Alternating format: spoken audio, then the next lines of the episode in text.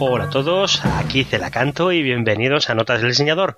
Sabéis que aquí hablamos sobre juegos, pero también sobre sus temas y un poco lo que hay detrás.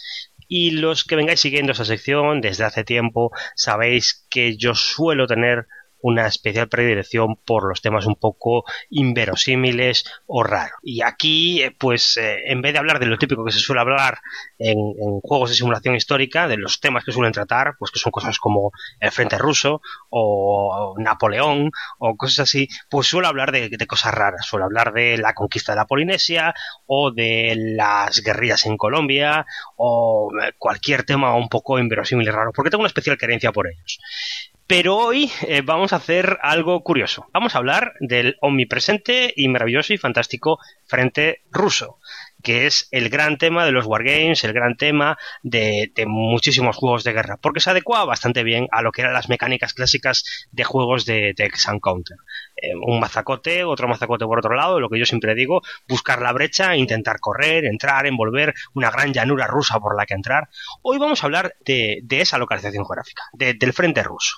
Pero eh, como no podía ser de otra manera, siendo yo como soy, no vamos a hablar del frente ruso en 1945, 42, durante la guerra mundial, sino que vamos a hablar de un tema bastante curioso, como es la guerra ruso-polaca del año 1919. Y hablar también de un juego de un diseñador polaco llamado Strike of the Eagle.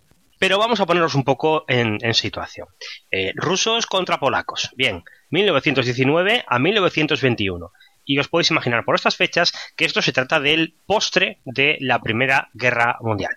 Tras la Primera Guerra Mundial, en Rusia, ¿qué estaba pasando? Bueno, pues como sabéis, Rusia eh, llega a la paz separada eh, con Alemania y las potencias centrales de la Primera Guerra Mundial. ¿Por qué razón? Bueno, pues porque en Rusia hay una revolución bolchevique, eso es ampliamente sabido, el gobierno de los zares es eliminado y deciden llegar a una paz cuanto antes. Y se hace un tratado, que es el Tratado de Brest-Litov, por el cual llegan a la paz y eh, le dan unas concesiones territoriales muy grandes a los alemanes. Eh, porque estaban muy necesitados de llegar a una paz para poder afianzarse en el poder. De hecho, en Rusia no llega a haber eh, una paz, porque al instante que termina la, guerra mundial empieza a haber la guerra civil rusa. Y la guerra civil rusa es para darle de comer aparte y probablemente algún día hablaremos de ella porque es verdaderamente fascinante. Porque no estamos hablando de rusos rojos soviéticos contra rusos blancos eh, antiguos representantes del gobierno zarista, sino que estamos hablando de muchísimos bandos que cada uno iba por su lado. Eh, pues em, anarquistas, eh, soldados rusos blancos, eh, fuerzas expedicionarias de los aliados que intentaban ayudar a los rusos blancos, gente que se proclama república independiente, porque sí, los cosacos que, lanzan una ofensiva revolucionaria, Ucrania que se separa, diferentes provincias, es toda una especie de, de gran festín. Como grande Rusia, pues os podéis imaginar cómo es una guerra civil en Rusia. Y uno de los episodios de la guerra civil en Rusia es en la guerra que tienen con Polonia, que muchas veces no se ve como una guerra, como parte de la guerra civil, sino como una guerra de agresión. Hablando ahora de Polonia, el segundo protagonista de esta historia, eh, lo de los polacos también es una historia bastante particular y fascinante. Eh, el caso es que eh, los territorios de Polonia, pues estaban, eran dentro de esos territorios que los soviéticos habían cedido a los alemanes por el Tratado de brest Y los alemanes, con todas esas ganancias que habían tenido territoriales en medio de la guerra mundial, como no tenían tiempo para organizarlas, habían decidido crear una especie de pequeños estados títeres que iban a ser estados títeres de Alemania. Pues se crean Letonia, Lituania, Estonia, eh, Polonia, Ucrania, todos estos. Y que, claro, ¿qué pasa? Que como los alemanes pierden la Primera Guerra Mundial, pues esos estados no acaban estando bajo la influencia alemana. Y los estados que ganan en la Primera Guerra Mundial, los aliados, eh, Francia, Inglaterra, pues deciden mantener la independencia de esos países. Eh, un poco por, porque no sabrían qué hacer con esos territorios y segundo porque eh, así podían servir un poco como, como estado tapón, como estado de como hacer un cordón sanitario para prevenir que la, invasión rusa, que las ideas de, de los soviéticos se extendieran al resto de Europa. En Polonia en particular, tras 120 años de dominación extranjera, se proclama al fin la Segunda República, y eh, se crea una especie de democracia bastante débil y muy cercana y muy controlada por los militares. Y la figura militar de aquellos años y que dominará la vida política en Polonia en, ese tiempo es Josep Pilsudski. Voy a tener, como os podéis imaginar, si ya tuve la semana pasada muchos, muchos problemas con los nombres franceses, voy a tener muchos problemas más con los nombres polacos. Afortunadamente tengo la suerte de haber estado en Polonia hace mucho tiempo y más o menos eh, sé unas pocas cosas sobre pronunciación. Por ejemplo, que no se dice Pilchuski, porque la L de Pilchuski es una L tachada y las L tachadas en polaco se pronuncian como una W, porque en polaco parece ser que los polacos piensan que no tienen suficientes W en su idioma y tienen que meter más. Por ejemplo, Lech Walesa no se dice Lech Walesa, sino que se dice Lech Wałęsa. Pues lo mismo, Pilchuski se pronuncia Pivchuski o algo por el estilo. Bueno, Pipsuski, además, su agenda política está en devolver a Polonia la gloria de antaño y volver a crear una gran confederación de estados centrales de Europa que sean fuertes y estén bajo un dominio benigno polaco. Y ahora es cuando estaréis diciendo, mm, qué casualidad, yo no sé demasiado de historia de Polonia, nadie sabe demasiado de historia de Polonia. Polonia es una de estas cosas que nunca se suelen estudiar en ningún lado y que vivimos un poco de espaldas a ellos. Y realmente la historia de Polonia es absolutamente fascinante. Porque ahora os podéis estar imaginando, un momento, devolver la gloria de antaño, Segunda República, ¿cuándo fue la primera? Bien, aunque no lo sepáis, aunque no os lo podáis imaginar, en los siglos XVII y XVIII, eh, por una unión de alianzas y una, una unión de coronas, se proclamó una gran confederación llamada Polonia-Lituania que dominaba gran parte de todo el norte centro de Europa y que era una especie de, de, gran gobierno controlado por los polacos. Y además era un, gobierno bastante particular, porque tenía una monarquía electiva, elegida y tenía un parlamento muy activo, en que los nobles eh, realmente tenían muchísimo poder. El rey era una figura puramente casi ornamental y los nobles y su asamblea, el Sem, Same, creo que es, tenían realmente la, voz cantante. Y prácticamente se podía decir que era una especie de república aristocrática que gobernaba gran parte de, todo el centro de Europa. Eh, prácticamente eh, Polonia y Lituania separaba Rusia del resto de Europa, porque llegaba desde el Máltico casi hasta el Mar Negro. Eh, Ucrania, Letonia, Bielorrusia, Lituania, todos esos territorios estaban dentro de la Confederación, aunque de facto los polacos llevaban un poco la voz cantante. Eh, además, estos nobles que gobernaban la asamblea de Polonia-Lituania tenían una tradición de ser bastante, dentro de lo que cabe, cultos. Eran, podríamos decir, estos nobles ilustrados prototipo. Y además tenían muchos poderes, porque realmente eh, la asamblea de la nobileza tenía un problema, que es que daba tantos poderes de veto a diferentes personas que muchas veces el país estaba atascado sin poder llegar a una evolución política. Y los vecinos de Polonia de Polonia y Lituania se aprovechaban de ello. Eran poderosos monarquías absolutas, eh, Prusia, eh, Rusia, Austria, a las que llamaban la, alianza de las tres águilas negras, porque los tres tenían un águila negra en su bandera, mientras que Polonia tenía un águila blanca y se sentían muy orgullosos de ello, eh, pues estos tramaban y eh, corrompían a nobles locales para que utilizaran sus vetos para que no llegaran a ninguna decisión política que perjudicara sus intereses. Eh, durante mucho tiempo los diferentes vecinos de Lituania van comiéndole terreno, van intentando repartirse los, los, los terrenos de Polonia y al final, finalmente, los polacos intentan cambiar su sistema de gobierno, pero no hacia un lado más autoritario, sino todo lo contrario. Y es ahí cuando proclaman la Constitución de 1791. Constitución que es la segunda más antigua del mundo después de la de los Estados Unidos de América y que acababa con los abusos sobre los siervos, garantizaba más poderes a, la gente normal y igualaba un poco a, los nobles al resto del mundo y aunque no daba unos grandes, una construcción moderna ni nada por el estilo, pues la verdad es que para la época era una, un avance increíble. Pero nada de eso valió. Al final, los tres vecinos eh, poderosos de Polonia y Lituania se acabaron partiendo el territorio en trocitos para cada uno de ellos. Bueno, como veis, todo esto es un tema absolutamente fascinante. Y de hecho, hay un juego sobre este tema, un juego de Martin Wallace que se llama God's Playground, en que los jugadores llevan diferentes facciones nobles polacos y que la partida puede terminar con Polonia absolutamente repartida. Vamos, es, un juego que yo, porque no lo tengo, no lo he probado, pero ya me gustaría probarlo algún día para, poder hacer un programa sobre toda esta época en, profundidad.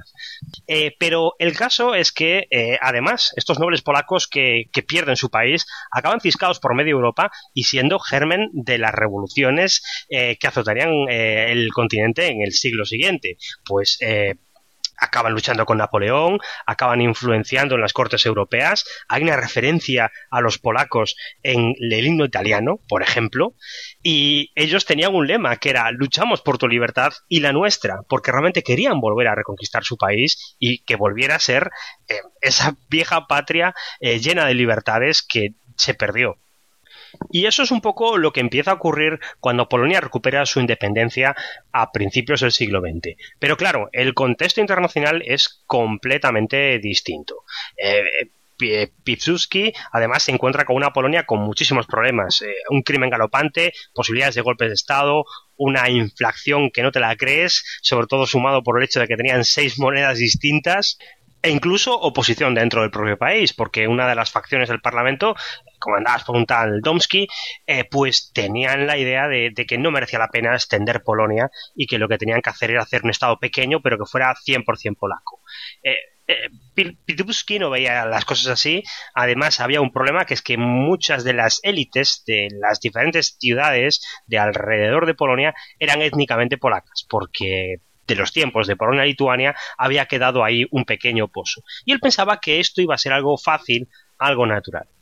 Y eh, poco a poco se lanza al ataque, un poco también seguramente para distraer de los problemas del país y eh, mantenerse en el poder, se lanza a, la conquista de Ucrania, que Ucrania sí que estaba absolutamente sumida en el caos. Se proclaman como unas cuatro o cinco repúblicas eh, ucranianas durante todo este tiempo, algunas prosoviéticas, otras meramente oportunistas y eh, además aprovechando que eh, los rusos, que eran el gran enemigo y el gran imperio de todos estos tiempos, estaban eh, sumidos en una guerra civil y que los alemanes también tenían sus problemas con las reparaciones de guerra después de la Primera Guerra Mundial, que pensaba que todo esto iba a ser un paseo de niños. Y lo fue durante los primeros tiempos. Fue atacando los pequeños puentes fronterizos de Ucrania hasta llegar a territorio ruso. Los polacos además no se cortaron absoluto en atacar a los soviéticos, pensando que iban a obtener un mejor trato de ellos que con los rusos blancos, que no aceptaban el Tratado de Brest-Litovsk, o con las potencias europeas, que tampoco estaban demasiado interesados en hacer una gran Polonia que estuviera por ahí. Preferían que hubiera pequeños estados independientes. Eh, el caso es que mientras tanto los rusos estaban muy ocupados, los soviéticos estaban muy ocupados, pero poco a poco fueron haciendo una serie de grandes victorias sobre los rusos blancos que les fueron despejando el terreno. Y aprovecharon la idea de que los polacos les estaban atacando para montar una campaña propagandística de que esto era una guerra de agresión e intentar conseguir eh, una mayor población que se apuntara a, alistarse para luchar contra los polacos. Y poco a poco los soviéticos fueron acumulando eh, tropas en la zona de, la contienda. Eh, se intentaron unas negociaciones de paz, pero los polacos no las aceptaron, les parecía demasiado poco, se veían demasiado crecidos y pensaban que los soviéticos tenían demasiadas cosas entre manos como para ocuparse de ellos y que finalmente acabarían rindiéndose. Pero nada más lejos de la realidad. Porque en realidad eh, Lenin tenía una idea que era que en realidad eh, Polonia no estaba tan fuerte como aparentaba, que era fácilmente aplastable y que una vez que cayera Polonia, Polonia no era el objetivo, el objetivo era el resto de Europa. Existía un debate en los primeros tiempos de la Revolución Soviética sobre si la revolución debería limitarse a la propia Rusia o extenderse al resto de Europa. Y en Alemania, al otro lado de Polonia, se estaban produciendo cosas muy interesantes. Eh, pues había estallado una revolución socialista en Baviera, en la que por cierto medio colaboró de una forma extraña un, cabo llamado Adolf Hitler, y eh, también estaba el movimiento de los espartaquistas de, Rosa Luxemburgo. Eh, Lenin pensaba que una vez que pasara por encima de Polonia, que era cosa casi hecha, pues podía conectar con esos movimientos en Alemania y a partir de ahí extender la revolución socialista a todo el resto de Europa. O en palabras del comandante soviético, el señor Tukhachevsky, el camino del incendio mundial pasa por encima del cadáver de Polonia, hacia Minsk, Vilnius y Varsovia, en marcha. Con este tipo de cosas ya os imagináis hacia dónde íbamos. Eh, los eh, soviéticos sacaron fuerzas de su guerra civil, las destinaron a luchar contra los rusos, sobre todo gente que no querría luchar contra sus hermanos, pero sí quería luchar contra un país extranjero, y se mm, pusieron a acumular tropas en la frontera. Los polacos se vieron confiados, abandonaron cualquier pretensión de llegar a una paz y siguieron presionando, tomaron Kiev, que era la capital de, de Ucrania, y a partir de ahí pensaron que ya lo tenían todo hecho. Cuál sería su horror cuando se empezaron a dar cuenta de que estaban sobrepasados por tropas en la frontera que les superaban en una proporción de 4 a 1 y que pronto empezó la ofensiva soviética. Hay que decir que esta guerra es bastante particular, porque eh, para ser una guerra justo después de la Primera Guerra Mundial no se parece en nada a ella. Aquí no hay trincheras, no hay eh, apilamientos eh, de tropas que se miran y que no son capaces de avanzar. Aquí estamos hablando de mucha menos gente, de movimientos muy rápidos, de un increíblemente extraño resurgir de la caballería montada y eh, es una guerra en la que se fueron hacia un lado y hacia el otro. Los, los, polacos llegaron hasta Kiev y de repente los soviéticos les empezaron a pegar y tuvieron que replegarse todo el camino hacia atrás. Además, la guerra estaba un poco partida en dos frentes de operaciones, el frente norte y el frente sur. Eh, por que así se acordaron un poco eh, lo que eran los cargos soviéticos y también por un eh, accidente geográfico. Cualquiera que haya jugado un juego del frente ruso sabe que hay una cosa que se llama el Pripyat, que es un río que se convierte en una especie de pantano y que cruza por la mitad de Rusia y que cuando ve una, imagen del frente ruso de fichitas, siempre se ven muchas fichitas y de repente una especie de que aquí hay menos fichitas porque hay un pantano horrible que nadie puede pasar. Bueno, pues ese tipo de cosas hacía que los mandos estuvieran un poco partido en dos y además eh, había una muchísima confusión. Para poder aprobar las órdenes tenían que tener eh, aprobación de ambos mandos soviéticos de los dos lados. Eh, los polacos no contaban con, con tanta dispersión de, de tropas, pero tenían un equipo muy precario eh, con el que no contaban. Ninguno de los dos combatientes contaba con esta guerra, o se había preparado para ella, sino que estaban un poco improvisando sobre la marcha. Los polacos empezaron a pedir, a suplicar ayuda extranjera que no llegaba, porque aparte de que los poderes, eh, los países de, Occidente no quisieran saber nada de una Polonia fuerte, pues es que los trabajadores eh, querían apoyar a los soviéticos. Y por ejemplo, se proclamó una, una, huelga en la ciudad de Danzig, que era una ciudad administrada por la Liga de Naciones, en que los estibadores se negaron a desembarcar el material para ayudar a los polacos. También en Inglaterra, y claro, viéndose en inferioridad numérica, sin poder sobrevivir eh, y sin tener eh, un, eh, un, ejército moderno, los polacos tuvieron que empezar a replegarse hacia atrás todo lo que pudieron. Se detuvieron brevemente en la línea de fronte de trincheras alemanas que existía de la Primera Guerra Mundial e intentaron hacerse fuertes allí, pero se vieron sobrepasados por la gran avalancha de rusos que les atacaban. No fueron capaces de defender ese territorio tan amplio y tuvieron que seguir replegándose y replegándose. Los rusos además contaban con unos mandos eh, increíbles. Estaba Tukachevsky, por ejemplo, quien, quien era, asumía un poco las funciones de comandante en jefe. Eh, cuando yo jugaba algún juego de Segunda Guerra Mundial en que existía la posibilidad de hacer escenarios what ifs, escenarios no históricos, existía la posibilidad de que a Tukachevsky no lo hubiera purgado Stalin en el 37. Y Tukachevsky era, sin duda, el mejor general soviético que, que había en toda la partida, pero que nunca tenías en el juego base.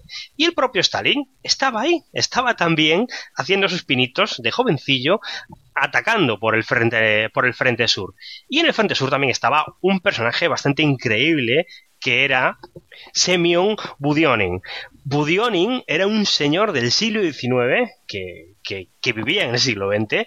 Tú vas a ver fotos de él y es un señor con unos mostachones enormes y que era un oficial de caballería que eh, comandaba lo que le llamaban la, la conarmia, el ejército de caballos. El Budionin este era un auténtico personaje. Parece ser que era un vividor que eh, sobrevivió todas las purgas de Stalin, no se sabe muy bien cómo, que después eh, que tenía unas ideas absolutamente desfasadas sobre la guerra, que seguía pensando que la caballería era lo mejor que había en plena Segunda Guerra Mundial y que, que fue siendo destituido, pero no, no lo mataron en, la Rusia en la que purgaban a todo el mundo. Y el tío acabó sobreviviendo hasta los años 70 y se murió de, una enfermedad de mayor.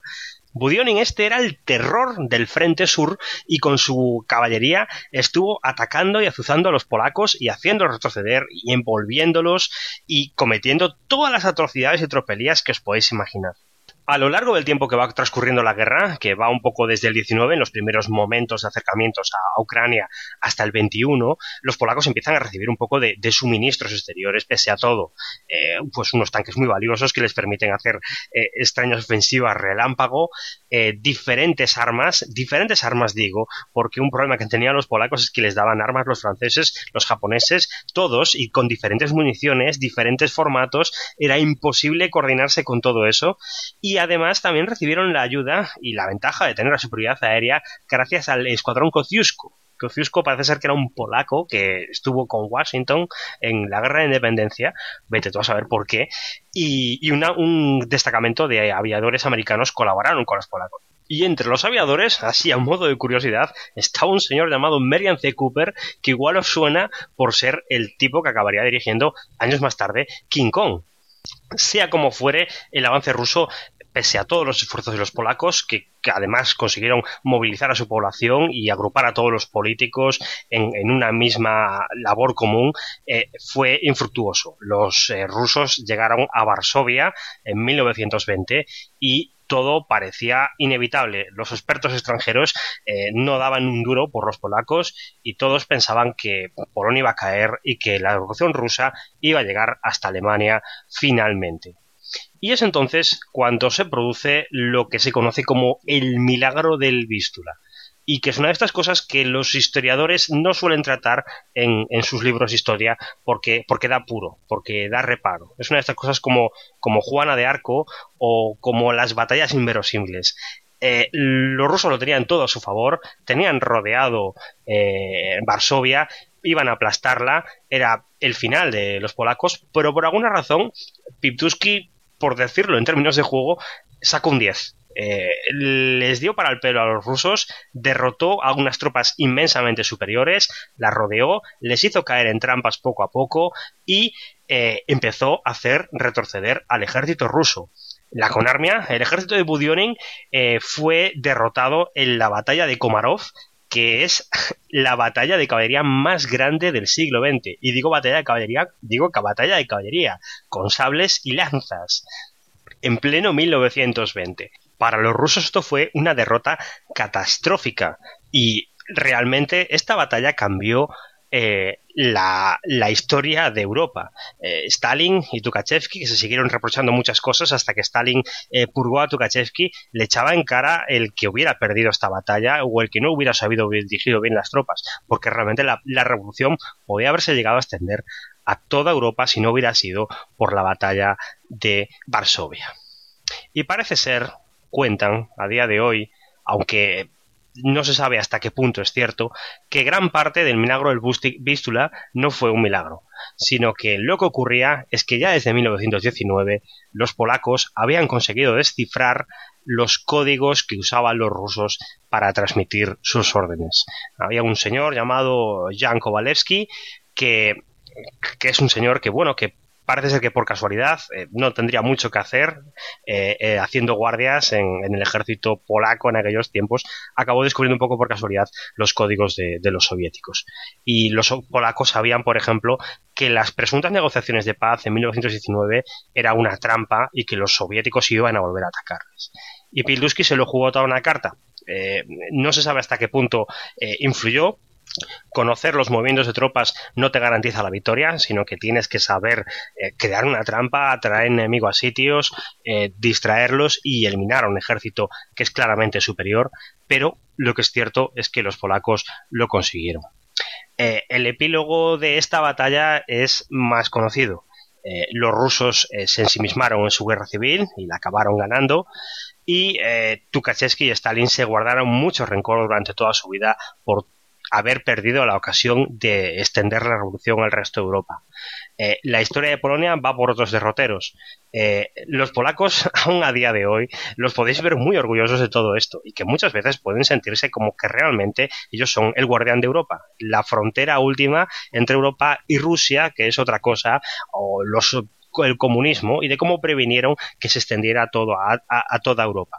Y además, eh, quizá por, por esta, por sentirse tan orgullosos de haberlo conseguido, eh, Polonia se quedó un poco encerrada en sí misma. No buscó alianzas con Alemania, no buscó alianzas con Rusia, no buscó alianzas con nadie. Se vieron bastante capaces de resistir a cualquier enemigo.